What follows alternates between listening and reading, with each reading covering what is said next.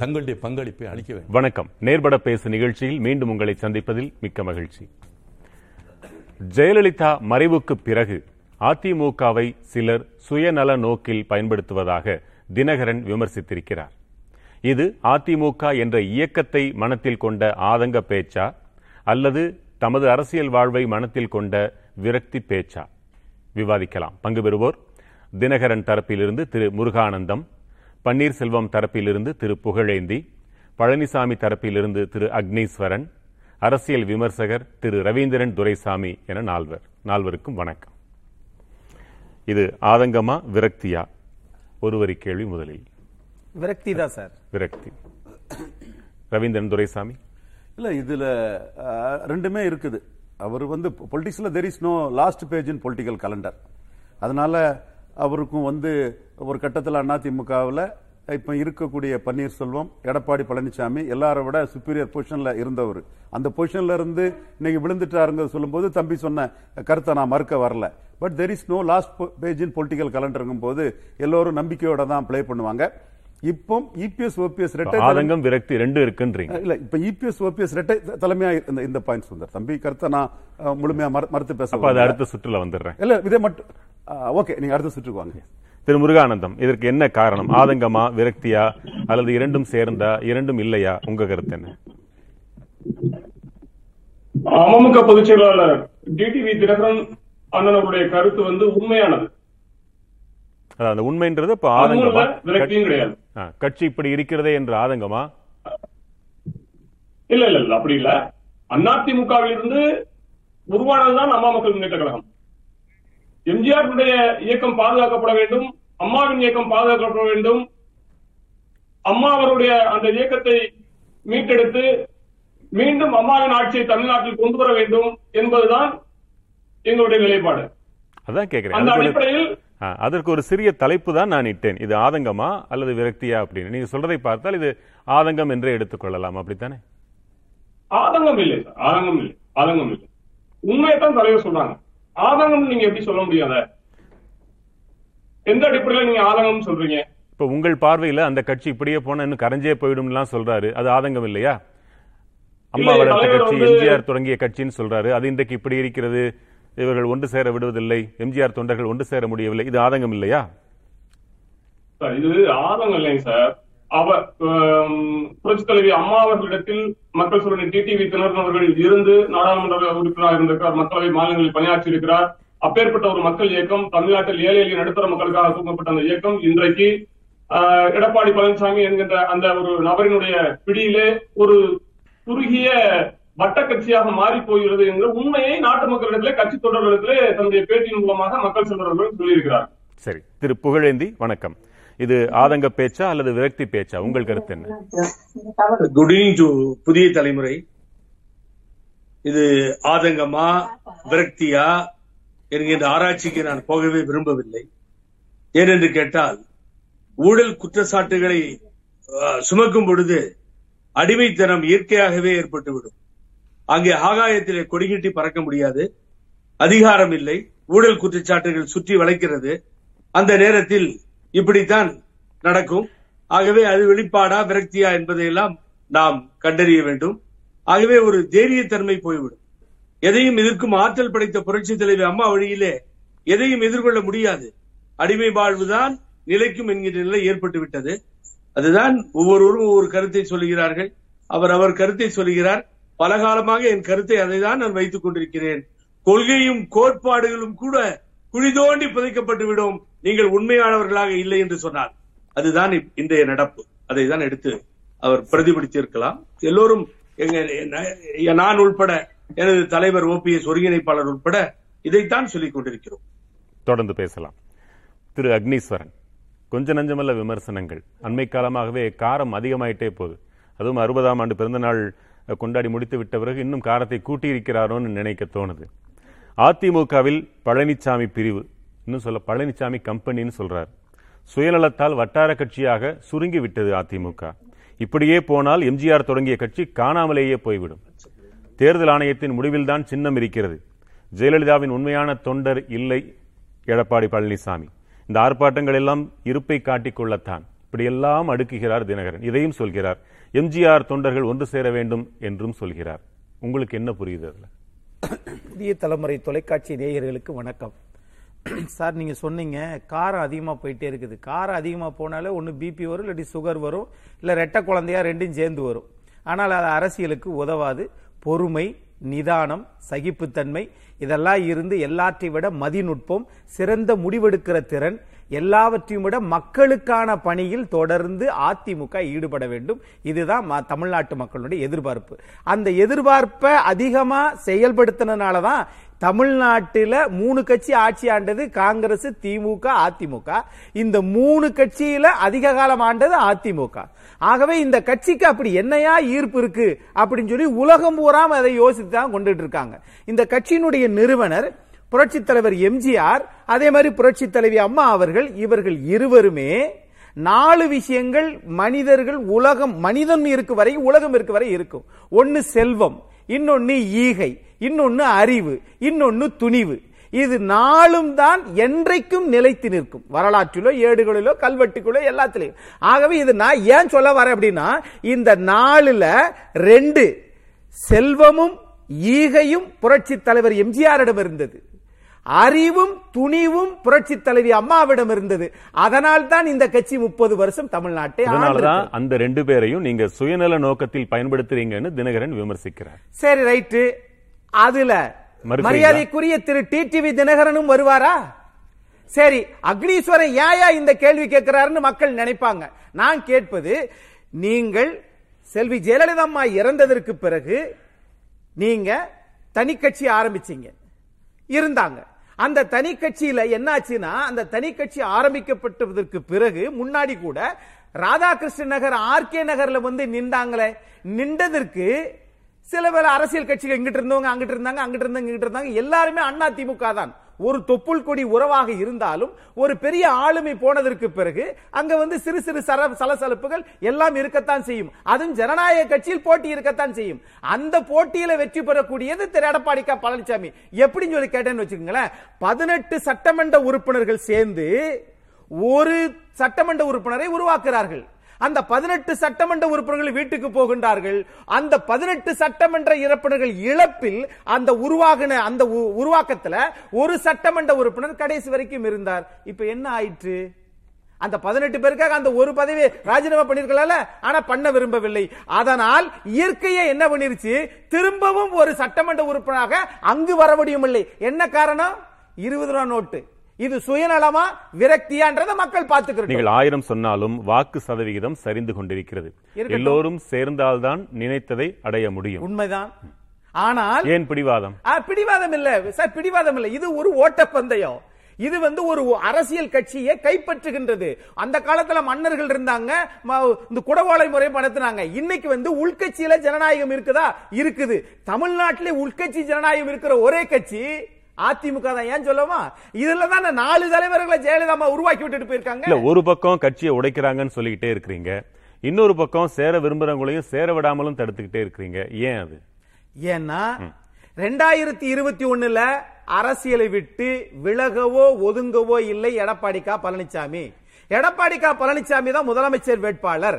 எடப்பாடியார் தான் அதுல வெற்றியும் பெற்று என்ன பண்றாரு, ஒரு கோடி அறுபத்தஞ்சு லட்சம் வாக்குகள். உடனே கேட்பீங்க, இது எடப்பாடிக்கு விழுந்ததா அல்லது திரு முன்னாள் முதலமைச்சர் ஓபிஎஸ்க்கு விழுந்ததா?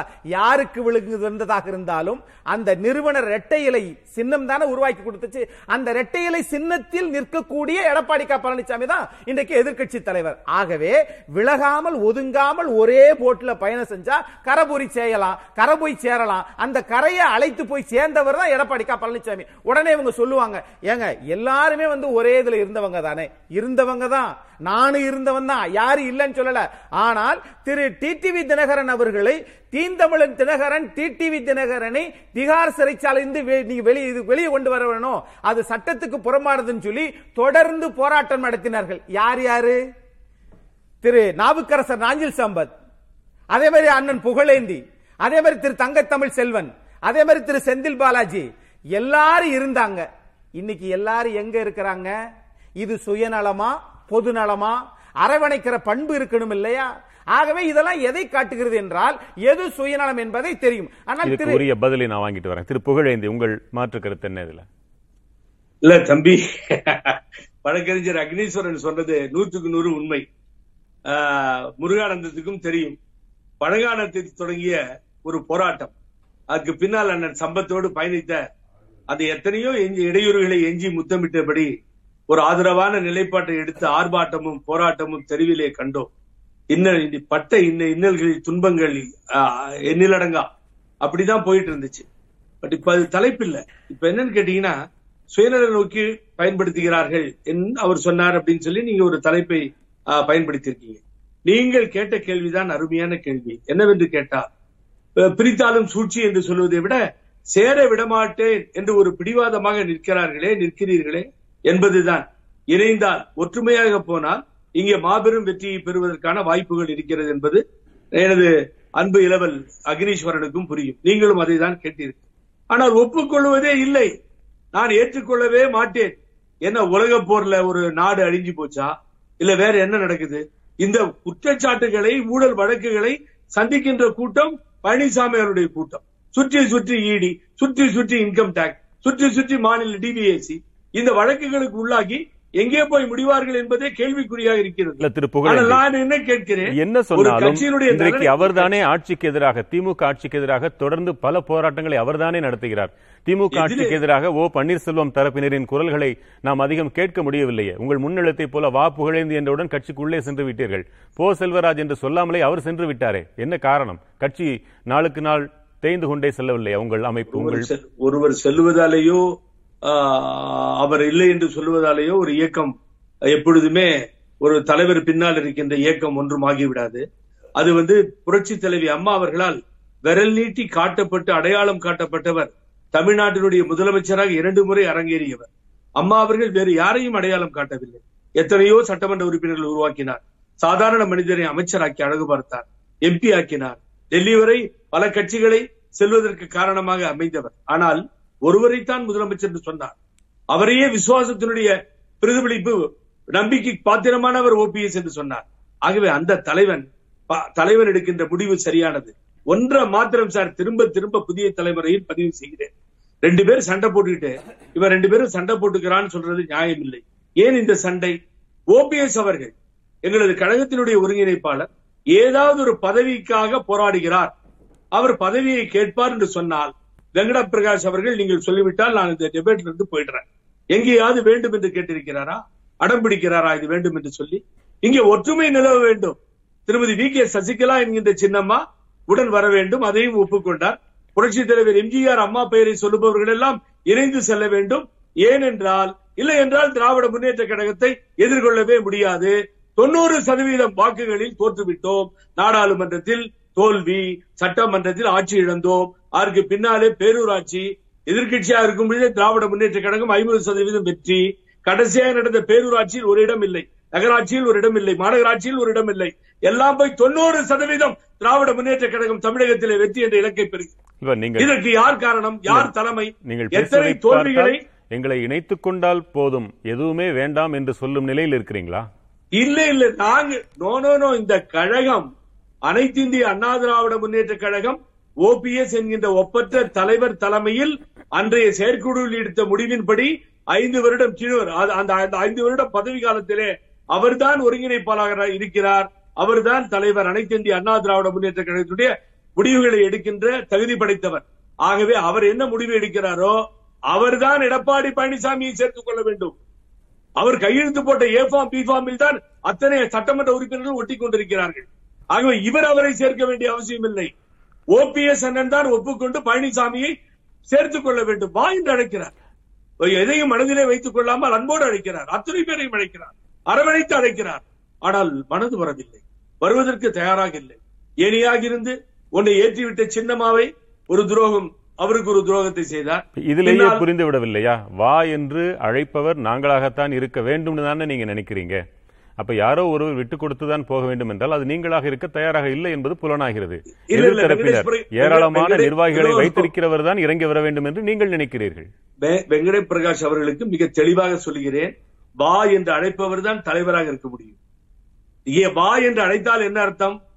வருகின்றவர்களை தான் அழைக்க முடியும் வா என்று. அவர் அழைக்க முடியாது, நாங்கள் தான் அழைக்க முடியும். நாங்கள் தான் இந்த கட்சியினுடைய உரிமை உரிமைக்காரர்கள். எனக்கு உரிமை உண்டு என்று சொன்னால் ஓபிஎஸ் அண்ணனுக்கு தான் உண்டு. அந்த உரிமையை கொண்டாடிதான் அன்போடு அழைக்கிறார், வாருங்கள் நான் வழக்கில் வெற்றி பெற்றேன் பரவாயில்ல, நீ நான்லாம் வேண்டாம், கட்சி முக்கியம். அம்மா இவ்வளவு துன்பங்களை துயரங்களை எல்லாம் சந்தித்து இரண்டு முறை இரட்டை தொடர்ந்து வெற்றியை தந்த அந்த மாபெரும் தலைவர். இங்கே சொன்னார்கள் பேசும்பொழுது, அம்மாவினுடைய அரசியல் பிரவேசம் அரசியல் பிரவேசம் அல்ல, அது ஒரு பெரிய அக்னி பிரவேசம். எத்தனை முறை சுற்றி எத்தனை தலைவர்களை வந்தாலும் இனி ஒரு தலைவியை நாம் இந்த நாடும் உலகமும் காணவே முடியாது. பூமி உள்ளவரை அம்மாவின் புகழே நிலைத்திருக்கும் சொன்னவர் கலைராஜர். இந்த ஸ்கிரிப்ட், இந்த பாடல்கள், அதுதானே உண்மை. அத்தனை திட்டங்களும் இன்றைய தினம் யாராலும் மறக்க முடியுமா? திட்டங்களை அந்த இயக்கத்தை உருவாக்கி கொடுத்த புரட்சி தலைவர் எம்ஜிஆர். அம்மா நூறாவது ஆண்டு விழாவை கொண்டாடி கொண்டிருக்கின்றோம், ஜானகி அம்மையார். இப்படி பல தலைவர்கள் உருவாக்கி இந்த இயக்கம் ரத்தம் சிந்தி வளர்த்த இந்த இயக்கம் அழிந்து போக எடப்பாடி பழனிசாமி காரணமாகிவிடக் கூடாது என்பதுதான் ரவீந்திரன் துரைசாமி வெளிப்பாடு. ஒரு எதிர்கட்சி தலைவராகவும் எடப்பாடி பழனிசாமியின் குரல் தான் ஓங்கி ஒலிக்கிறது.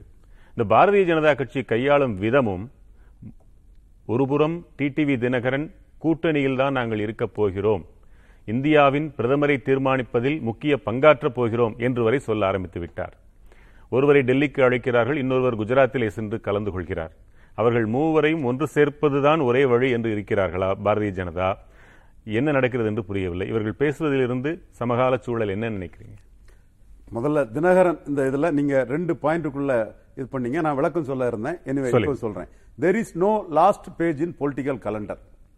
தினகரனோட அச்சீவ்மெண்ட்ங்கிறது ரெட்டேலையும் உதயசூரியனும் மீறி ஒரு புது சின்னத்தில் ஒருத்தர் வெற்றி பெற்றார்னா, இடைத்தேர்தலில் ஆளுங்கட்சியான அதிமுகவை மீறி வெற்றி பெற்றார்னா அது ஒரு சாதனை தான்.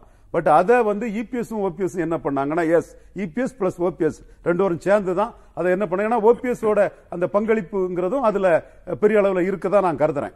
அப்போ அவங்க வந்து ஒரு பெரிய அணியை கட்டமைச்சாங்க.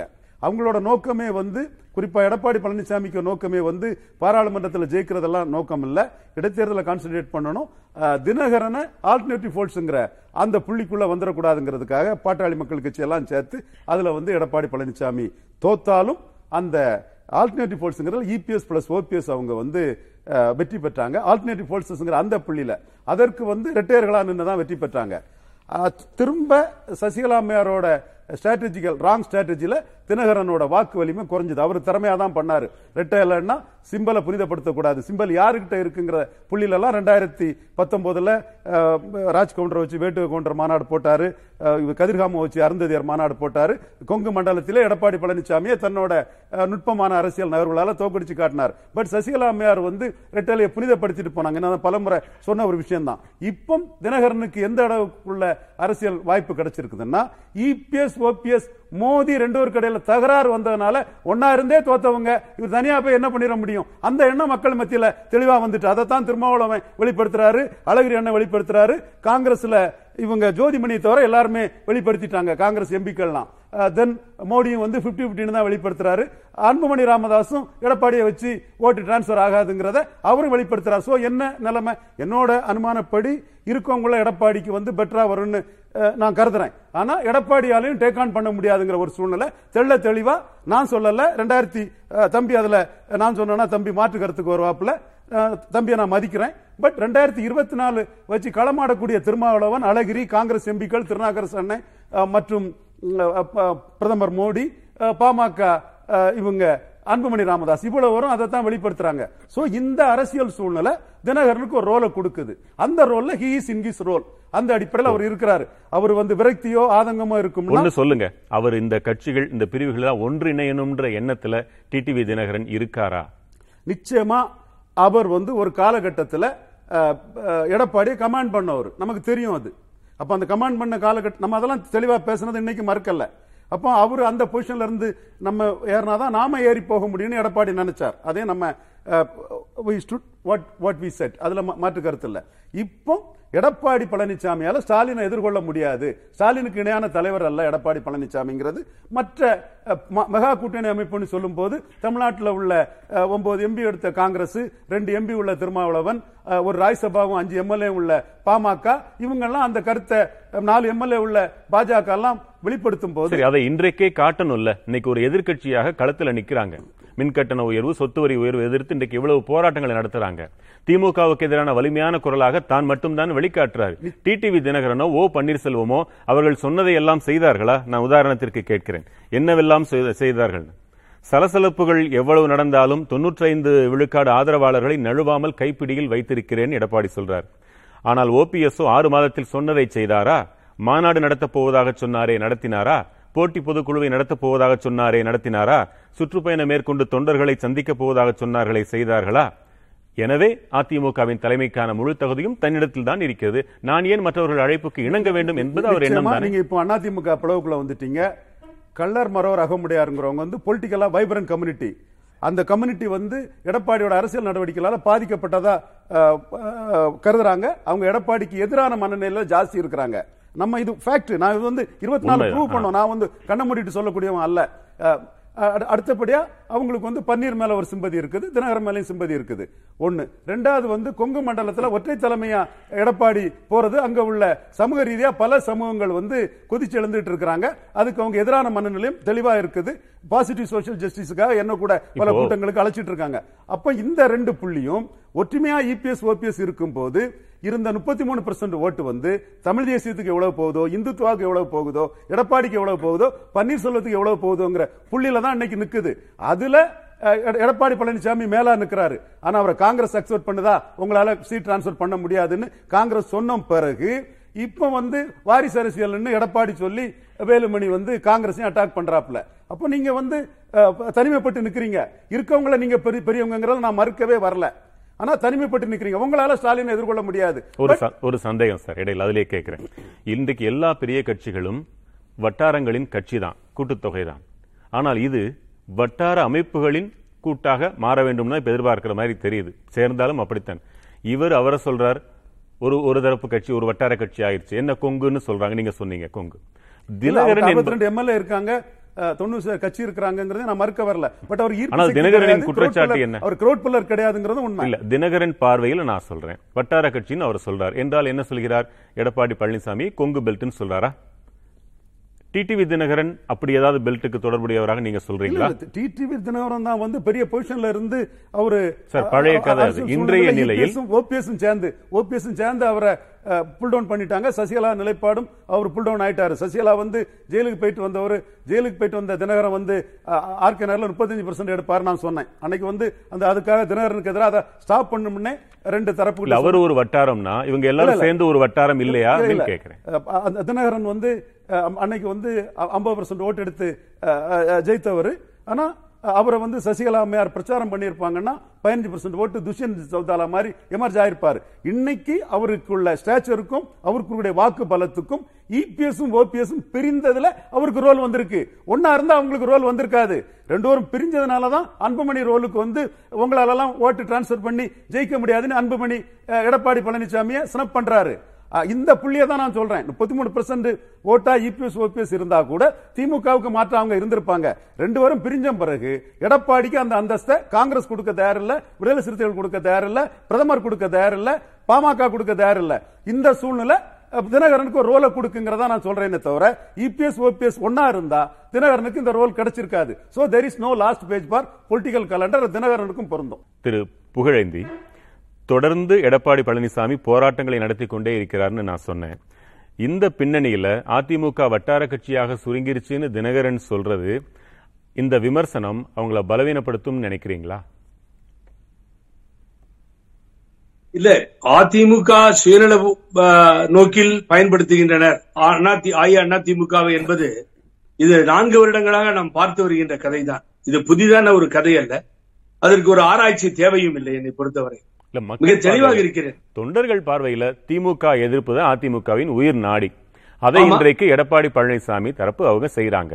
மற்றவர்கள் மற்ற இரு தரப்புகளும் அவ்வளவாக செய்யவில்லைன்னு விமர்சனம் வைக்கிறாங்களே, இப்ப என்ன சாதிச்சிருக்கீங்க நீங்க? எலக்ட்ரிசிட்டி வந்து இன்னொரு மீட்டரை போட்டு ஒரு பத்து பைசா இல்லாம நூறு யூனிட் சார். நூறு யூனிட்டுக்கு எண்பது யூனிட் தொண்ணூறு வரைக்கும் யூஸ் பண்ணவங்க. ஒரே பில்டிங்ல மூணு வீடு இருந்துச்சுன்னா அண்ணன் தம்பி இருந்தா அதுக்கு வந்து மீட்டர் மீட்டர் சார்ஜஸே இல்லாம போச்சு இல்லையா நூறு யூனிட்டுக்கு. ஒரு வாட்டர் பம்பன்ற மீட்டர் அதிசயமா கண்டுபிடிச்சு அதுக்கு ஒரு ஆதார் கார்டுன்னு ஒரு பொய்ய சொல்லி அது கண்டுபிடிச்சு அந்த அதுக்கு ஒரு இருநூறு ரூபாயை போட்டு இதுக்கு பின்னாடி நூறு நூறு யூனிட் எலிஜிபிலிட்டி இல்லாம அறுபது எழுபது யூஸ் பண்ணா இன்று எட்டு ரூபாயை போட்டு ஒரு எட்டு எட்டு இன்று எட்டு அறுநூத்தி நாற்பது ரூபாயை போட்டு புதுசா பில்ல கொடுத்துட்டு இருக்க அரசாங்கம். அதை கண்டித்து ஓபிஎஸ் அறிக்கை கொடுத்திருக்கிறார். இதை கண்டித்து போராட்டம்னா போராட்டம் பண்ணி என்ன பண்ணி சாதிச்சுட்டாங்க? எங்கே இந்த அரசு இறங்கி வந்திருக்கிறது? இந்த போராட்டத்தை நீங்க ஏன் நடத்துகின்ற நீங்க ஏன் போராட்டம் நடத்தல? உங்கள் பின்னாடி ஏன் லட்சக்கணக்கான தொண்டர்கள் திரளவில்லை? ஏன் இந்த அரசு அஞ்சவில்லை? நீங்கள் அதுதான் இப்போ எங்க அண்ணன் துரைசாமி கணக்கெல்லாம் சொல்லுவாங்க எப்பயுமே, இந்த இந்த இந்த ஜாதி அந்த ஜாதின்னு. ஜாதிகளை உடைத்தெறிந்தவர் அம்மா. இங்க எந்த ஜாதியும் தமிழ்நாட்டில் இந்த பெரியார் மண்ணில் வேலைக்காக சார். ஏன்னு கேட்டீங்கன்னா திரும்ப திரும்ப சொல்லுகிறேன், அங்க ஒரு ஒரு சவுத் சவுத்துல பாத்தீங்கன்னா அந்த முக்குளத்தோர் எல்லாம் சொல்றாங்க. ஒரு அண்ணன், நான் இல்லைன்னு சொல்லல, ஆனா அவர்களை நேர்கொள்ள முடியாமல் அங்கே பசுமனையா என்கின்ற மாபெரும் தலைவர் சிலைக்கு கூட அங்கே அந்த பசுமன் என்ற இடத்திற்கு வர முடியாமல் அவர்களை எதிரியாக பாவித்து பயந்து கொண்டு பழனிசாமி அங்கே வர முடியாத ஒரு நிலை ஏற்படுகிறது. இந்த ஜாதி அரசியலை நீங்கள் சொன்னது போல கொங்குவான்னு கேட்டீங்க, இது அவர் தான் பண்றாரு. இந்த ஜாதி அரசியலை எங்களுக்கு அம்மா கட்டி கத்துக் கொடுக்கவே இல்லை. ஆண்டிப்பட்டியில் அம்மா வெற்றி பெறுகிறார், ஸ்ரீரங்கத்தில் வந்து நிற்கிறார் வெற்றி பெறுகிறார், ஆர்கே நகரில் நிற்கிறார் அம்மா வெற்றி பெறுகிறார். இப்படித்தான் எங்களை வளர்த்தார்கள். ஒரு கட்டத்திலே பாகிஸ்தானிலே போய் பரமசிவனை நிறுத்தி வெற்றி பெற செய்கின்ற சக்தியை படைத்தவர் அம்மா என்று சொன்னார்கள். ஆனா நீங்க இப்ப சார் இந்த வெளிப்பாடுகள், குற்றச்சாட்டுகள், ஆதங்கம், விரக்தி இதெல்லாம் வந்து உண்மைதான், நான் இதையுமே மறுக்க விரும்பலை. ஆனா இன்னைக்கு இது எழவில்லை. இதை இதை கிட்டத்தட்ட இந்த ஒரு வருட காலமாக இவருடைய தலைமையில், எடப்பாடி பழனிசாமி தலைமையில் இந்த கட்சி அழிவு பாதையை நோக்கி போய்கொண்டிருக்கு. அதுல எந்த உங்களுக்கு மாற்று கருத்தும் வேண்டாம். இது விரக்தியின் வெளிப்பாடா, ஆதங்கமா என்கின்ற ஒட்டுமொத்தமாக நீங்கள் சொன்னது போல இந்த கட்சியை முடிக்க முடிவெடுத்து விட்டார். ஆகவே இணையவும் மாட்டார், சேரவும் மாட்டார், ஆதரிக்கவும் மாட்டார், வரவும் மாட்டார். ஒரே ஒரே நோக்கில் இருக்கிறார். அரை பர்சன்ட் கூட முடியாதுன்னு சொல்லி சொல்றார். அப்ப நீங்க நினைச்சு பாருங்க, பாரதிய ஜனதா பத்தி ஒரு வகையில எடப்பாடி பழனிசாமி உங்கள் தரப்பையும் ஒரு வட்டார கட்சியாக, ஒரு வட்டார அமைப்பாக சுருக்கிவிட்டாரோ? டிடிவி தினகரனின் விமர்சனம் உங்கள் தரப்புக்கும் பொருந்துமோ? சார் எங்க சுருங்குச்சு, எங்க விரிந்தது என்பதெல்லாம் நல்ல கேள்வி. எங்கே விரிந்ததுன்னு நீங்க தான் காட்டியிருக்கணும் இல்லையா? நாங்கள் இவ்வளவு விரிவாக இருக்கிறோம்னா அது காட்டணும், அல்லது சுருங்கினது அவங்க சொன்னதை மறுக்குவதற்காக நம்ம வச்சிருக்கணும் இல்லையா? அடிக்கடி அண்ணன் சொல்லுவார் ரவீந்திரன் துரைசாமி, பதினஞ்சு பர்சன்ட் இருக்கு யாருக்கு, இவருக்கு பழனிசாமிக்கு பாரு, அவரே முப்பத்தி மூணு பர்சன்ட் அதிமுக ஓட்டு இருக்குங்கிறாரு. அப்ப பதினெட்டு பர்சன்ட் அண்ணன் ஓபிஎஸ் கையில் இருக்குன்னு ஒரு ஒத்துக்கிறாருன்னு நான் நினைக்கிறேன். நான் பதினெட்டு பதினஞ்சு முப்பத்தி மூணு டேலி ஆயிடுச்சு. ஆகவே இந்த வாக்குகள் இங்கே இருக்கிறது. அஇஅதிமுக வாக்குகள் எங்கேயும் போகவில்லை. பழனிசாமியை வெறுத்து வெளியே போனவர்கள் தான் என்னால் பட்டியலிட முடியும். நீங்க வந்து ஒருத்தர் ரெண்டு பேரா சார் போயிருக்காங்க. நீங்க நினைச்சு பாருங்க, தோப்பு வெங்கடாச்சலம்ல இருந்து அந்த ஈரோடுல சிந்து ரவிச்சந்திரன், ஒட்டுமொத்த ஈரோடு சின்னசாமி, முன்னாள் எம்எல்ஏ, அப்படி போனீங்கன்னா விஜிலா சத்யானந்த், இப்படி ஏகப்பட்ட பேர். நீங்கள் வந்து சொல்லி அடுக்கிக் கொண்டே போகலாம், என்னால் முடியும். ஆகவே அத்தனை பேரும் போய் திமுக, திராவிட முன்னேற்ற கழகத்திற்கு தொடர்ந்து போய் கொண்டிருக்கிறார்கள் சார். ஏன் இந்த நிலைப்பாடு சொல்லுங்க? அப்படி இருந்தும் கொடியேந்திய தொண்டர்கள் இங்கே ஒரு விடுவி காலம் பிறக்கும், எல்லோரும் சேருவார்கள், மக்களுடைய எண்ணமும் அதுதான் என்று காத்திருக்கிறார்கள். அடிக்கடி நீங்க ஒரு கேள்வியை கேட்கிறீங்க, என்ன தெரியுமா? ஏன் நீங்கள் போராட்டம் செய்யவில்லை, ஏன் நீங்கள் ஊர்வலம் நடத்தவில்லை? சார் ஒரு சின்ன விஷயம், தினமும் அறிக்கை வருகிறது, கண்டன அறிக்கையை விட்டுக் கொண்டுதான் இருக்கிறார் ஓபிஎஸ் அண்ணன். இந்த போராட்ட மூலம் ஒரே ஒரு இடத்திலே வெற்றி பெற்றேன் என்று சொன்னால், பஞ்சாபினுடைய விவசாயிகள் டெல்லியினுடைய மாநகர எல்லையிலே ஒன்றரை வருட காலம் உயிரை விட்டார்கள், போராட்டம் நடத்தினார்கள். மூன்று திட்டங்களை எடுத்து வந்த மத்திய அரசு முடியாமல் திரும்ப பெற்றது, அது போராட்டம். அதிலே கண்டது வெற்றி. ஆனால் இங்கு என்ன போராட்டம் நடத்தி என்ன கண்டீர்கள்? இவர் இருக்காருன்னு காமிச்சுக்கிறதுக்கு ஒரு கூட்டத்தை திரட்டி ஒரு ஆர்ப்பாட்டம், போராட்டம் அது அல்ல. நீங்கள் நடத்துகின்ற ஆர்ப்பாட்டமும் போராட்டமும் விடை காண வேண்டும். நீங்கள் அரசியல் காட்சிகளையே மாற்ற நினைக்கிறீர்கள். அதற்கு நீங்கள் மக்களை பயிற்றுவிக்க வேண்டும். தெருவில் வந்து இறங்கினால்தான் போராட்டம் என்று இன்றைக்கு உலக நாடுகள், மேற்குலக நாடுகளே இன்னும் அந்த வடிவத்தை கையில் வைத்திருக்கும் பொழுது நீங்கள் அதை இங்கே தமிழகத்தில் மாற்ற நினைப்பதை அதை மக்கள் தான் தீர்மானிக்க வேண்டும். இல்ல இல்ல, நாங்கள் எங்களது கட்சி தெருவிலே பிறந்த கட்சி சார். ராபர்சன் பூங்காவிலே பதினைந்து பேரை வைத்துக் கொண்டு பேரறிஞர் பெருந்தகை அண்ணாவாலே உருவாக்கப்பட்ட இயக்கம் தான் பின்னால் புரட்சி தலைவர் எம்ஜிஆரால், அம்மாவால் இப்படி பெரிய இந்த எஃகு கோட்டையாக மாறி நிற்கிறது. ஆகவே இது தெருவிலேதான் போராட்டம், தெருவிலேதான் ஆர்ப்பாட்டம், தெருவிலேதான் மக்களை சந்திக்க வேண்டியும் உங்களது உங்களது நோக்கத்திலே எண்ணங்களிலே எனக்கு எந்தவித மாற்று கருத்தும் இல்லை. ஆனால் இங்கே நடப்பது ஒற்றுமை ஒற்றுமை சிதறுமேயானால், ஒற்றுமை இல்லாமல் போகுமேயானால் என்ன நடக்கும் என்பது உங்களுக்கு தெரியும். திமுகவுக்கு தேர்தலே தேவையில்லை. நான் மிக மிக மிக தெளிவாக இங்கே நான் பதிவு செய்கிறேன். என்னுடைய தலைவன் ஓபிஎஸ் இருக்கிறார், நாளைக்கு ஆட்சிக்கு வரணும்னு சொல்றதுக்கு புகழேந்தி தயாரா இல்ல. தென்பகுதி மக்கள் கைவிட மாட்டார்கள், எங்களுக்கு தெரியும். ஆனால் ஒற்றுமை இல்லாமல் ஒரு கட்சி நான்காக ஐந்தாக இருக்குமே ஆனால் திராவிட முன்னேற்ற கழகத்துக்கு தேர்தலே தேவையில்லை சார். யார் ஒப்புக்கொள்கிறாரோ இல்லையோ கவலையே இல்லை எனக்கு, இதுதான் உண்மை. திமுகவோடு கூட்டணி சேர்ந்து திமுகவோடு பணம் பெற்று ஊழல் புகாரிலிருந்து தப்பிப்பதற்காகத்தான் கட்சியை இரண்டாக பழனிசாமி உடைக்கிறார், அதைத்தான் அவர் செய்து வருகிறார். இதுதான் உண்மை. முருகானந்தம், அதிமுகவோடு சேர முடியாத நிலை வந்து சேர்ந்து விட்டது, அவர் அவ்வளவு உறுதியோடு இருப்பதாக தெரிகிறதா உங்களுக்கு? அந்த வெளிப்பாட்டில் தான் இப்படி விமர்சனங்கள் வழியாக உங்களுடைய ஆதங்கங்களை நீங்கள் தெரிவித்துக் கொண்டிருக்கிறீர்களா என்ற ஒரு விமர்சனமும் இருக்கிறது.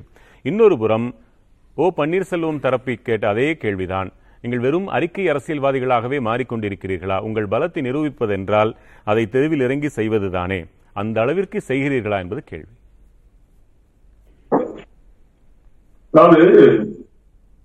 கழக பொதுச் செயலாளர் டிடிவி தினகரன் சொன்ன விஷயம், எடப்பாடி பழனிசாமி அவர்கள் அதிமுகவை அம்மாவின் மறைவுக்கு பின்பாக ஒரு குறுகிய வட்டத்தில் ஒரு வட்டார கட்சியாக சுருக்கிவிட்டார் அப்படின்னு. கடந்த இரண்டாயிரத்தி இருபத்தி ஒன்று தேர்தலில் திமுக ஆட்சிக்கு வந்தது. யாரால வந்தது? எடப்பாடி பழனிசாமி அவர்களுடைய சுயநலத்தால் வந்தது. டெல்லியில இருக்கக்கூடிய சில நலம் விரும்பிகள் கழக பொதுச் செயலாளர்களை அணுகி திமுக தமிழ்நாட்டில் ஆட்சிக்கு வந்துவிடக் கூடாது, உங்களுக்கு எம்ஜிஆரும் அம்மாவும் தீயசக்தி திமுகவை தமிழ்நாட்டில் வரவிடாமல் பார்த்துக் கொண்டார்கள், வளரவிடாமல் பார்த்துக் கொண்டார்கள், ஆட்சிக்கு வரவிடாமல் பார்த்துக் கொண்டார்கள், அப்பேற்பட்ட திமுக மீண்டும் இரண்டாயிரத்தி இருபத்தி ஒன்றில் தமிழ்நாட்டில் ஆட்சிக்கு வந்துவிடக் கூடாது, நீங்கள் எடப்பாடி தலைமையோடு இணைந்து இந்த தேர்தலை சந்தியுங்கள் என்று சொன்ன போது மக்கள் சோழன் டிடிவி தினகரன் என்னோடு இருக்கிற ஐம்பது பேருக்கு மட்டும் சீட்டை கொடுங்கள், எனக்கு சீட்டு வேண்டாம், திமுக ஆட்சிக்கு வந்துடக்கூடாதுங்கிற ஒரே அந்த ஒற்றை புள்ளிகளை சம்மதம் தெரிவிச்சாங்க. ஆனா எடப்பாடி பழனிசாமி அவர்கள் ஒத்துக்கொள்ளவில்லை. இன்றைக்கு திமுக ஆட்சி இருப்பது காரணம் எடப்பாடி பழனிசாமி, இது யாரும் மறுக்க முடியாது. அடுத்ததாக சொல்றாங்க இவர் வந்து அம்மாவின் வழியில இயக்கத்தை நடத்துறாரு அப்படின்றாங்க. எடப்பாடி பழனிசாமி அவர்கள் அம்மாவின் உண்மையான தொண்டரே கிடையாதுங்க. அவர் உண்மையான தொண்டராக இருந்திருந்தால் இதே புரட்சி தலைவி அம்மா அவர்கள் அறுபத்தி ஒன்பது சதவீத இடஒதுக்கீட்டை ஒடுக்கப்பட்ட மக்கள், தாழ்த்தப்பட்ட மக்கள், மிகவும் பிற்படுத்தப்பட்ட மக்கள், பிற்படுத்தப்பட்ட மக்கள் என்று தமிழ்நாட்டில் வாழ்கிற அனைத்து தரப்பு மக்களும் பாதுகாக்கின்ற இந்திய அரசியலமைப்பு சட்டத்தில் ஒரு பாதுகாப்பை ஏற்படுத்தி இந்திய அரசியலமைப்பு சட்டத்தின் ஒன்பதாவது அட்டவணையை திருத்தம் செய்து தமிழ்நாட்டில் சமூக நீதியை காத்தவர், சமூக நீதி காத்த வீராங்கனை அம்மா. அப்படிப்பட்ட அம்மாவுடைய அந்த கனவை சுக்கு நூறாக்குகின்ற வகையிலே இரண்டாயிரத்தி இருபத்தி ஒன்று தேர்தலுக்கு முன்பாக அவசர கதியில் ஏழு புள்ளி ஏழு புள்ளி ஐந்து சதவீத பத்து புள்ளி ஐந்து சதவீத இடஒதுக்கீட்டை கொண்டு வந்து தென்பகுதி மக்களுடைய விரோதத்தை சம்பாதித்து தமிழ்நாட்டில் அனைத்து தரப்பு மக்களும் ஒற்றுமையாக இருந்ததை சீர்குலைத்தவர் எடப்பாடி பழனிசாமி. ஏன் கடந்த முப்பதாம் தேதி பசு ஆகஸ்ட் முப்பதாம் தேதி சாரி அக்டோபர் முப்பதாம் தேதி தேசியத்தையும் தெய்வீகத்தையும் இது கண்களாக போதித்த ஐயாவும் பசும்பொன் முத்துராமலிங்கத்தேவர் குருபதிக்கு எடப்பாடி பழனிசாமி அவர்கள் வரல? அவர் வந்தாருன்னா சட்டம் ஒழுங்கு பிரச்சனை வந்தவங்களும் போலீஸ் சொல்லிட்டாங்க. அவர் எப்படி ஒரு ஆளுமையான தலைவரா இருப்பாரு? ஒரு ஆளுமையான தலைவர் அப்படிங்கிறவர் தமிழ்நாடு ஃபுல்லா போகணும், எல்லா தரப்பு மக்களுக்கும் சமமானவரா இருக்கணும். அப்பேற்பட்டவர் கிடையாதுங்க. அவர் உண்மையான அம்மாவின் தொண்டரே கிடையாது. அம்மாவின் தொண்டரே கிடையாதுன்னு இவ்வளவு வேகமா சொல்றீங்களே. இல்ல சொல்லி முடிச்சிடறேன் சொல்லி முடிச்சிடறேன் எனக்கு வாய்ப்பு கொடுங்க. எல்லாரும் பேசுறாங்க. நீங்க கேட்ட எங்களுடைய பொதுச்செயலாளருடைய பேட்டியுடைய சாராம்சம் அதிமுக வந்து ஒரு ஜாதி கட்சியா போயிடுச்சு அப்படிங்கிற இதுலதான் வந்து ஒரு வட்டத்துக்கு சுருங்கிருச்சு அப்படின்றாங்க. அது உண்மைதானே? நான் வந்து முக்கியத்துவம் கிடையாது. நான் எம்ஜிஆர் ஈர்க்கப்பட்டு அம்மாவால ஈர்க்கப்பட்டு அரசியலுக்கு வந்தவன். நான் இந்த அதிமுகவுல ரெண்டாயிரத்தி பதினாலுக்கான அமைப்பு தேர்தலில் சிவகங்கை அதிமுக மாவட்ட செயலர் பதவிக்கு இருபத்தி அஞ்சாயிரம் ரூபாய் பேட்மெண்ட் கட்டியிருக்கேன். ரெண்டாயிரத்தி பதினாறு ரூபாய் கவுன்சில் சீட் அம்மா கொடுத்தாங்க, ராஜ்யங்கள் ஒன்றிய கவுன்சில் பதவி கொடுத்தாங்க. ரெண்டாயிரத்தி ஒன்பதுக்காக அமைப்பு தேர்தல், ரெண்டாயிரத்தி பதினாலுக்காக அமைப்பு தேர்தல் முன்னின்று என்னோட பகுதியில மாணவர் ஒன்றியத்தில் நடத்திருக்கேன். எங்களுக்குலாம் என்ன, நாங்க எம்எல்ஏ எம்பி ஆனோங்கிற கனவா? அதெல்லாம் இல்ல. தமிழ்நாட்டில் எம்ஜிஆர் புரட்சித் தலைவி அம்மாவர்கள் உருவாக்கிய இந்த இயக்கம் தமிழ்நாட்டில் ஏழை எளிய மக்கள், விடுமுறை சமூக மக்கள் என்ற அனைத்து தரப்பு மக்களுக்கு ஒரு பாதுகாப்பான ஆட்சியை அதிமுக கொடுக்க முடியும் அப்படின்னு லட்சக்கணக்கான இளைஞர்கள் ஒன்றரை கோடி பேர் இருந்தோம். இன்னைக்கு அப்படி கிடையாது. அவர் எடப்பாடி பழனிசாமி அவர்கள் நான்கு ஆண்டுகளும் ஆட்சியில் இருந்தபோது இரண்டாயிரம் பேரு தலைநகரோட எம்எல்ஏக்கள் எம்பிக்கள் அவங்க வச்சு ஆட்சி நடத்தினாரு. தமிழ்நாட்டோட கடனை அஞ்சே அஞ்சே முக்கால் லட்சம் கோடி ஒழிச்சு விட்டு போயிட்டாரு. அது மட்டும் இல்ல, அவரோட ஆட்சி காலத்துல சொல்றாங்க, ஒரு நிமிஷம் சார், அவர் சொல்றாங்க இந்த மாதிரி வந்து அவர் வந்து எதிர்கட்சி தலைவர். என்ன எதிர்கட்சி தலைவர்? அவரு மொத்தம் எழுபத்தஞ்சு கூட்டணி கட்சியோட சேர்த்து எழுபத்தஞ்சு இடங்கள்ல வந்து அதிமுக கைப்பற்றி இருக்கு. அதுல பாத்தீங்கன்னா முப்பத்தி மூணு இடங்கள் வந்து கொங்கு மண்டலத்துல, மிச்ச இடங்கள் பாருங்க டெல்டாவில எல்லாம் பாத்தீங்கன்னா ஆறு பேர் தான். அதை குறிப்பிட்டு சொல்லணும் அப்படின்னா உணவுத்துறை அமைச்சராக இருந்த காமராஜன், ஓஎஸ் மணியம் அமைச்சர், புதுக்கோட்டையில விஜயபாஸ்கர் அமைச்சர், இப்படி அமைச்சர்கள்லாம் ஒரு அஞ்சாறு பேர் அந்த டெல்டாவெல்லாம் ஜெயிச்சாங்க. அதே மாதிரி நீங்க தெற்கு மண்டலத்துல பாத்தீங்கன்னா ஒரு பதினெட்டு பேரு, சென்னையில பாத்தீங்கன்னா எப்ப பார்த்தாலும் பேட்டி கொடுக்குறாருல அந்த ஜெயக்குமாரன், அவர் கூட தோத்து போயிட்டாரு. அதே மாதிரி டிடி தினகரன் சாரால நகர சேவை பதவி வாங்கி அரசியலுக்கு வந்து அரசியல் அமைச்சரான சட்ட அமைச்சரான சி வி சண்முகன் இந்த பத்து புள்ளி அஞ்சு சதவீத இடஒதுக்கீட்டு பிரச்சனையால விழுப்புரத்து தோத்து போயிட்டாரு. இதுதான் அவருடைய அரசியல் பக்குவம், அவருடைய அரசியல் நடுநிலைமை. அம்மாவின் தொண்டராக இருந்திருந்தால் இரண்டாயிரத்தி இருபத்தி ஒன்றில் தமிழ்நாட்டில் திமுகவை ஆட்சிக்கு வரவிட வேண்டிய கடமையில் அவர் அம்மாவின் தொண்டரே இல்லை என்ற அளவுக்கு சொல்லிட்டீங்க. இல்ல இந்த அளவிற்கு சொன்னதுக்கு பிறகு இல்ல ஒரே ஒரு நடி குறிக்கிறேன். முருகானந்தம், உங்கள்கிட்ட தான் கேட்கிறேன், ஒட்டோ உறவோ இல்லைன்னு நீங்க உறுதிபட சொல்லிட முடியுமா? அம்மாவின் தொண்டரே இல்லைன்னு இப்ப வெளிப்படையா கோடிக்கணக்கான பேர் பாக்குற போது சொல்லிட்டீங்க. நாளை ஒருவேளை தலைவர்களே ஒன்று சேர்ந்தால் நீங்கள் கட்சியை விட்டு விலகி விடுவீர்களா? ஒன்று. இன்னொன்று, இன்றைக்கும் பாரதிய ஜனதாவோடு மூவருமே வேறு வேறு வகைகளில் ஒரு தொடர்பில் தான் இருப்பதாக படுகிறது பார்ப்பவர்களுக்கு. நாளை அந்த ஒற்றை புள்ளி இந்த மூவரையும் ஒரே குழுவில் இணைத்து விட்டால் உங்களால் அவர்களுக்கு பலன், அவர்களால் உங்களுக்கு பலன் என்பது தவிர்க்க முடியாது. அப்ப என்ன செய்வீங்க? இல்ல, அதாவது சார் கழக பொதுச் செயலாளர் டிடிவி தினகரன் தெளிவா சொன்னாங்க. என்ன சொன்னாங்க? இரண்டாயிரத்தி இருபத்தி நாலு நாடாளுமன்ற மக்களவைத் தேர்தலின் போது அம்மாவின் தொண்டர்கள் ஓரளவில் திரள வேண்டும், திமுகவை வெற்றி பெற வைக்கக்கூடாது, அதற்காக அனைவரும் ஒன்றிணைய வேண்டும் சொன்னாங்க. நாங்க எடப்பாடி பழனிசாமி சொல்லல, அவர் மேல நிறைய குற்றச்சாட்டுகள் இருக்குங்க, உடனாடு கொலை வழக்கு இருக்கு, ஊழல் குற்றச்சாட்டுகள் இருக்கு. அவர் நாங்க சொல்லல, எம்ஜிஆர் அம்மாவின் தொண்டர்கள் பாதுகாக்கப்பட வேண்டும், அவர்கள் எல்லாம் அம்மாவின் பெயரில் நாங்கள் எல்லாம் தினமும் வழங்குகின்ற இதே புரட்சித் தலைவி அம்மா அவர்களின் பெயரில் அம்மா மக்கள் முன்னேற்ற கழகத்தில் வந்து இணைய வேண்டும். அம்மா மக்கள் முன்னேற்ற கழகத்தின் சார்பில் நாடாளுமன்ற மக்கள் உறுப்பினர் இரண்டாயிரத்தி இருபத்தி நாலு தேர்தலை வெற்றி பெற்று பாராளுமன்றம் செல்ல வேண்டும். நாங்கள் அவரை சொல்ல எடப்பாடி பழனிசாமி நான் கூப்பிடவே இல்லை. எங்க பொதுச்செயலாளர் என்ன சொன்னாங்க? திரு ரவீந்திரன் துரைசாமி, நேரம் இல்லை, சில கேள்விகளை நான் சுருக்கமாக கேட்கிறேன். இந்த மூவரில் தமிழகத்தை குறுக்கும் நெடுக்குமாக பயணித்து தலைமைத்துவத்தை அழுத்தமாக பறித்துக் கொண்டிருப்பவர் யாருன்னு நினைக்கிறீங்க? இல்லை, இந்த மூணு வரல இப்போ மக்கள் மத்தியில் பன்னீர் அனுதாபம் இருக்குது, அமைப்பு ரீதியாக எடப்பாடி பழனிசாமிக்கு இல்லை, மக்கள் மனங்கள் இருக்கிறது சொல்லல, பயணித்து மக்கள் மனங்களில் அழுத்தமாக தலைமைத்துவத்தை இப்போது பதித்துக் கொண்டிருப்பது இரண்டாயிரத்தி இருபத்தி நாலு தேர்தலா முடிவு பண்ணோம். நான் இன்னொரு விஷயம் சொல்லிடுறேன், அந்த இடஒதுக்கீடு சம்பந்தம் வந்ததுனால நான் அதுக்காக போராடக்கூடியவங்க சொல்லியிருக்கேன். அதிமுக அரசு அநீதி இழைத்த வலையர், மீனவர், இவங்க வண்ணார், குயவர் போன்ற சமூகங்களை பல சமூகங்களுக்கு திமுக அரசு அநீதி இழைக்காம பாத்துக்கிடணும்னு பெரியார் மண்ணில இருந்து நான் இந்த கோரிக்கையை வைக்கிறேன். உங்க கேள்வியை கேளுங்க. சரி சரி, நீங்க ஒரு நடமாடும் தேர்தல் எந்திரமாச்சு, அதனாலதான் நான் கேட்டேன் அந்த கேள்வி. முதல் கேள்வியை, கூட்டணியில் தான் போட்டியிடப் போகிறோம், இந்தியாவின் பிரதமரை தேர்ந்தெடுக்கும் பணியில் அமமுக முக்கிய பங்காற்றப் போகிறது சொல்லியிருக்காரு, அதன் பொருள் என்ன? நம்ம மூணு பேரும் சேரலாம், மோடி தலைமையிலான ஒரு அணியில வரலாம், அதுல சிவகங்கை, ராமநாதபுரம், தேனி, தென்காசி போன்ற இடங்கள்லாம் வந்து சீட்டா கன்வெர்ட் ஆகலாங்கிற நம்பிக்கை அவருக்கு இருக்கலாம். இப்படித்தான் பாக்குறவங்களும் நினைக்கிறோம், அதுதான் அப்படிதான் இருக்கும். அவ்வளவுதான். நீங்க அதுல நான் வந்து மோடி இந்தியாவில் மற்ற ஸ்டேட்ல எல்லாம் யாரி வருவாருன்னு சொல்லும் போது தமிழ்நாட்டில் உள்ள பலகீனத்தையும் அக்செப்ட் பண்ணிட்டு பேசக்கூடியவன் தான். இல்ல, இவர்களுக்குள்ளான அந்த அந்த உட்கட்சி பூசல்கள்ல இந்த மூவரில் பாரதிய ஜனதா கட்சியை எதிர்க்கும் நிலைக்கு யாராவது செல்வார்களா? நிச்சயமா எடப்பாடி பாஜகவை எதிர்க்கணுங்கிற நோக்கத்துல தான் பன்னீர்செல்வம் இருந்தா அதை எதிர்க்க முடியாதுன்னு பன்னீர்செல்வத்தை தட்டி விடுறாரு. ஏன்னா இரட்டை தலைமையில பன்னீர்செல்வம் இருந்தா கடைசி நிமிஷத்துல வந்து பிஜேபி கூட்டணி வேணும்னு பன்னீர் சொல்லுவாரு. இது பல உதாரணங்கள் நம்ம சொல்ல முடியும். சி வி சண்முகம் பேச்சுக்கு எதிராக பன்னீர்செல்வம் ஒரு அறிக்கை விட்டதும் அதற்கு பிறகு பன்னீர்செல்வத்தோட இணைஞ்சு ரெண்டு பேரும் பாஜக கூட்டணி வேணுங்கிற அறிக்கை விடுறாங்க. இந்த புள்ளியில தான் சி வி சண்முகமும் இவர் எடப்பாடி பழனிசாமி இணைந்து திட்டமிட்டு முதல்ல பன்னீர்செல்வத்தை தட்டிட்டா பைனலா கடைசி நேரத்தில் பாஜகவை தட்டி விட்டுலாங்கிறது எடப்பாடி பழனிசாமிக்கு திட்டம். இப்ப எல்லாருடைய ஆதங்கம், விரக்தி, இது எல்லாமே கட்சி ஒன்றா இல்ல இருந்தா அது லாபந்தான்ற எண்ணம் மனசுக்குள்ள இருக்கும். ஆனா சேரவே முடியாதபடி சில தடைகள் சுவர்களாக எழுந்து நிற்பதும் உண்மைதான். அதையும் மீறி சேரணும்னா யார் எதை விட்டு கொடுக்கணும், என்ன செய்யணும், ஒவ்வொருத்தரும் அடுத்த ஜானகி அம்மையார் வந்து ஒன்பது புள்ளி ஒன்னு சதவீத வாக்குகளை தோத்தம் பிறகு விட்டு கொடுத்துட்டு அரசியல் விட்டு ஒதுங்கினாங்க. இப்ப யாரும் விட்டு கொடுக்க தயாரா இல்ல. நான் ஏற்கனவே சொன்ன மாதிரி ஜெயலலிதா மறைந்த பிறகு பேக்கிங் கம்யூனிட்டில இருந்து லீடர்ஸ் வருவாங்க. அது வெள்ளாள கவுண்டர் வந்து நான் வெள்ளாள கவுண்டர் கம்யூனிட்டி ஜெயலலிதாவை எதிர்கட்சி ஆக்குனாங்கிறத அன்னைக்கும் சொன்னேன், இன்னைக்கும் சொல்றேன். இரண்டாயிரத்தி பதினாறுல ஆட்சிக்கு வரதுக்கு அவங்க காரணங்கிறத இன்னைக்கு நான் சொல்றேன். அந்த கம்யூனிட்டில இருந்து முக்குலத்தோர் கம்யூனிட்டில கல்லர் மரோர்ல இருந்து ஜெயலலிதாவுக்கு கம்யூனிட்டில இருந்து நாலு பேர் வருவாங்க.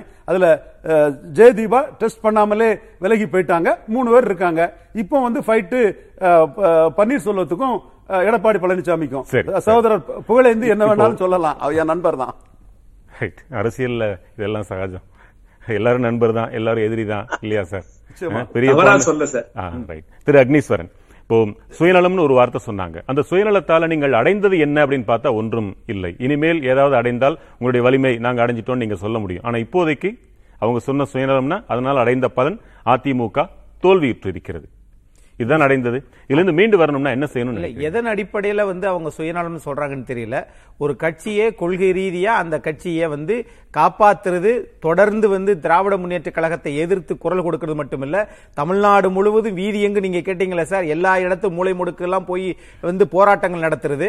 அது எல்லாமே திரு எடப்பாடி கா பழனிசாமி அறிக்கை விடுறாங்களே போதாதா? இன்னொரு ஒண்ணு இல்ல இல்ல என்ன சார் அறிக்கை, அவங்களும் அறிக்கை போர் நடத்துறாங்க, அறிக்கைகள் விடுவதில். ஆனா நாடு முழுவதும் இருநூத்தி முப்பத்தி நாலு தொகுதியில் அண்ணா பிறந்தநாள் பொதுக்கூட்டம் மட்டும் நீங்க வந்து திருத்தங்கள் தாங்கள் வந்து இதுல விருதுநகர்ல போட்ட கூட்டமா இருக்கட்டும், பொள்ளாச்சி அவினாசி அங்க போறத கூட்டமா இருக்கட்டும், சென்னையில போட்டதா இருக்கட்டும், மின்சார கட்டணத்தை எதிர்த்து போராட்டமா நடத்ததா இருக்கு. எல்லாமே யார் பண்றதுங்க? எடப்பாடி கா பழனிசாமி எதிர்க்கட்சி தலைவர் தான் பண்றாரு. ஒண்ணு இன்னொரு வரலன்னு சொல்லிட்டாரு அண்ணன் போ அண்ணன் வந்து புகழேந்தி அண்ணன் போகிற போது அவர் சொன்னாரு, அவங்க இருக்கிற போது திரு முன்னாள் முதலமைச்சர் ஓபிஎஸ் அவர்களும் இபிஎஸ் அவர்களும் இருக்கிற போது அந்த நாடாளுமன்ற தேர்தல் சட்டமன்ற தேர்தல் இருக்கும்போது அதெல்லாம் அவங்க ஏத்துக்கிற மாட்டாங்க. லாபத்தை மட்டும் அவங்க எடுத்துக்குவாங்க, ஆனா நட்டத்தை மட்டும் எடப்பாடி தலையில கட்டி விட்டுட்டு நாங்க ஒதுங்கிக்கிறோம் நினைக்கிறாங்க. பசும்பொண்ணுக்கு போயிருந்தா ஒருவேளை வட்டார கட்சின்னு சொல்லாம இருந்திருப்பாங்கல்ல. நான் அதைத்தான் இப்ப சொல்ல வரேன். அதுக்கு முன்னாடி கட்சியினுடைய சீனியர்ஸ் எல்லாம் இருக்காங்களா சார்? எடப்பாடி கா பழனிசாமிக்கு முன்னாடியே இந்த கழகத்தினுடைய பொருளாளர் அவங்க எல்லாம் இருக்கிறாங்க. திரு நத்தம் விஸ்வநாதன் அவங்க எல்லாமே, Thiru V V Rajan Chellappa, Thiru R B Udhayakumar, அவங்க எல்லாருமே வந்து அங்க இருக்கிறாங்கல்ல. அவங்க அருகாமையில் இருக்கிறாங்க, போறாங்க. இவங்க அதை வச்சுக்கிட்டு ஊதி பெருசாக்க பாக்குறாங்க. இன்னொரு யாரு சார்? ஜெயலலிதாவே போவாங்க, போக வேண்டும், போக வேண்டும், மக்களுடைய எதிர்பார்ப்பு. ஆனால் இந்த சூழ்நிலையில் இந்த பிரச்சனைகளுக்கு மத்தியில நாம இன்னும் கொஞ்சம் தீய பொருத்தி விடாட்டினா இருக்கிறதுனால சொல்றாரு. ஒண்ணு இன்னொரு விஷயம், அண்ணன் போகிற போது அழகாக அவருடைய எண்ணத்தை அண்ணன் புகழேந்தனை மதிக்கிற அண்ணா திமுகவினுடைய உயரத்தில் உச்சத்தில் வச்சு ஜெயலலிதா அவங்க பார்த்தாங்க. ஆனால் தேர்தல் இல்லாமலே திமுக வெற்றி பெறும் சொல்லி சொல்றாரு. எந்த விதத்தில் நியாயம்? ஒண்ணு அதே மாதிரி நம்மளுடைய நண்பர் முருகானந்தம் சொல்றாரு, அவர் அவர் வந்து அதிமுக தொண்டனே கிடையாது அப்படின்னு சொன்னா, நீங்க எண்பத்தொன்பதுல எந்த சின்னத்தில் திரு எடப்பாடி வெற்றி பெற்றாரு? அதுக்கு பிறகு பத்தாண்டு காலம் அமைச்சரா இருந்தாரு. அதற்கு பிறகு நீங்க இவ்வளவு விஷயங்கள் இருக்குது. பதில் கேட்டு வரேன். திரு புகழேந்தி, பத்து சதவீதம் தான் மாநகராட்சி பேரூராட்சி உள்ளாட்சி தேர்தலில் புரட்சி தலைவர் தந்த இரட்டை இலையை வைத்து வெற்றி பெற முடிந்தது. அப்புறம் எங்க இருக்கு? அதை வச்சுதான் புகழேந்தி சொல்ற, உடைந்திருந்தால் சிதறுண்டால் வெற்றி பெற முடியாதுன்னு. நான் இப்போ சார் உங்க பாயிண்ட் முக்கியமான விஷயத்துக்கு வரேன். நான் பதிவு பண்றேன், வெங்கட பிரகாஷுக்கு பதிவு பண்றேன். நீங்க தலைமைத்துவம் சொல்லி சொன்னீங்க. நான் என்ன சொல்றேன், ஒரு தொண்டன் கூட இங்கே முதலமைச்சர் ஆகலாம், ஒரு தொண்டன் கூட தலைமை பொறுப்புக்கு வரலாம். யாரு? பழனிசாமி. நான் பழனிசாமி பழனிசாமி நீ சொல்லுவது உண்மை, நீங்கள் சொல்லுகின்ற கூற்றை ஏற்றுக்கொள்கிறேன். எங்கள் அண்ணன் முதலமைச்சர் பரிந்துரை பண்ணார், எங்கள் அண்ணன் எதிர்கட்சி தலைவர் பரிந்துரை பண்ணார், விட்டு கொடுத்தே பழக்கப்பட்டவர். நாங்க வேணா ஒரு நாலஞ்சு பேர் இருக்கோம் உட்கார்ந்து பேசி, அஇஅதிமுகவில் எந்த பதவியும் அனுபவிக்காமல் எனக்கு வேண்டாம், நான் அப்படிதான் இருக்கேன், ஒரு சாதாரண ஒரு தொண்டனை தேர்வு செய்வோம். இயற்கை அண்ணன் தயார், பன்னீர்செல்வம் என்கின்ற அண்ணன் பேசுகிறேன், ஒப்புக்கொள்வார். நீங்க சொல்றீங்க சரி, ஒரு தீர்வு நீங்க தலைமைத்துவம் சொன்னீங்க இல்லையா, அதுக்கு ஒரு தீர்வா ஒரு சாதாரண தொண்டனை புரட்சி தலைவர் எம்ஜிஆர் வழியில் அம்மா வழியில் பரவாயில்லை, நீங்களும் வர வேண்டாம், இன்னொரு தொண்டர் வரட்டும் சொல்றீங்க. வரட்டும் சொல்றோம். முருகானந்தம் நாளை காலையில பழனிசாமி ஒத்துக்க சொல்லுங்க. அதாவது எடப்பாடி பழனிசாமி வந்து அவருக்காக வந்து அண்ணன் அக்னீஸ்வரன் அவர்கள் வந்து நிறைய பேசுறாங்க. ஆனா நீங்க நடந்து முடிந்த ஊரக உள்ளாட்சி இடைத்தேர்தல், நகர்ப்புற உள்ளாட்சி இடைத்தேர்தல்ல ஏபி ஃபார்ம்ல கையெழுத்து போடுற உரிமையை ஓபிஎஸ் அண்ணனும் எடப்பாடி பழனிசாமி அவர்களுடைய பிரச்சனையினால நீதிமன்றத்தில் அந்த வழக்கு நிலுவையில் இருக்கிறதுனால உள்ளாட்சியிலேயே பங்கு பெறவே முடியாத சூழ்நிலை இன்னைக்கு அதிமுக இருக்கு. அடுத்ததா பாத்தீங்கன்னா ஒரு ரெண்டாயிரத்தி இருபத்தி நாலு எம்பி எலெக்ஷனுக்குள்ள ரெண்டாயிரத்தி இருபத்தி மூணு ஜனவரி பிப்ரவரியிலே மத்திய அரசு வந்து பார்லிமெண்ட் தேர்தல் அறிவிச்சிட்டாங்கன்னா அவங்க எந்த சிலத்துல நிற்பாங்கன்னு தெரியல. அதே மாதிரி இவர் எடப்பாடி பழனிசாமியா இருக்கட்டும், அதே மாதிரி இப்ப ஆண்டு இருந்த திமுகவை சேர்ந்த அரசாங்கமா இருக்கட்டும், அவர் எடப்பாடி பழனிசாமி ரெட்டை எலெக்ஷன் இல்லாமலும் திமுக வந்து உதயசீரன் இல்லாமல் தமிழ்நாடு தேர்தலை சந்திச்சிருவாங்களா? ஆனா அம்மா மக்கள் முன்னேற்ற கழகத்தின் பொதுச் செயலாளர் புத்தர் சின்னத்தில் தமிழ்நாடு முழுவதும் தேர்தலை சந்திக்க தயாராக இருக்கிறார். இன்றைக்கு திமுக ஆட்சிக்கு காரணம் எடப்பாடி பழனிசாமி. அதோடு மட்டுமல்ல, தொடர்ந்து திமுக மீண்டும் தமிழகத்தில் ஆட்சி செய்வதற்கு மறைமுகமாக உதவி செய்கிற ரீதியில்தான் இந்த இயக்கத்தை வழிநடத்திக் கொண்டிருக்கிறார் அப்படிங்கிறத யாரும் அதிமுக மீண்டும் சந்திக்கலாம். மற்றொரு நாள் மீண்டும் சந்திக்கலாம். மக்கள் யார் பக்கம் என்பதை தேர்தலில் தெரிந்துவிடும். ஒருமுறை ஜெயலலிதா சொன்னார், மக்கள் நம் பக்கம் இருக்கிறார்களா என்பதை விட மக்களோடு நாம் இருக்கிறோமா என்று சிந்தித்து பார்க்க வேண்டும் என்று சொன்னார். நீங்கள் முதல் படியை கடந்து இரண்டாம் படியிலும் வென்று வர அனைவருக்கும் வாழ்த்துகள். சந்தித்தமைக்கு மிக்க நன்றி. மற்றும் ஒரு நேர்பட பேசு நிகழ்ச்சியில் மீண்டும் சந்திக்கலாம்.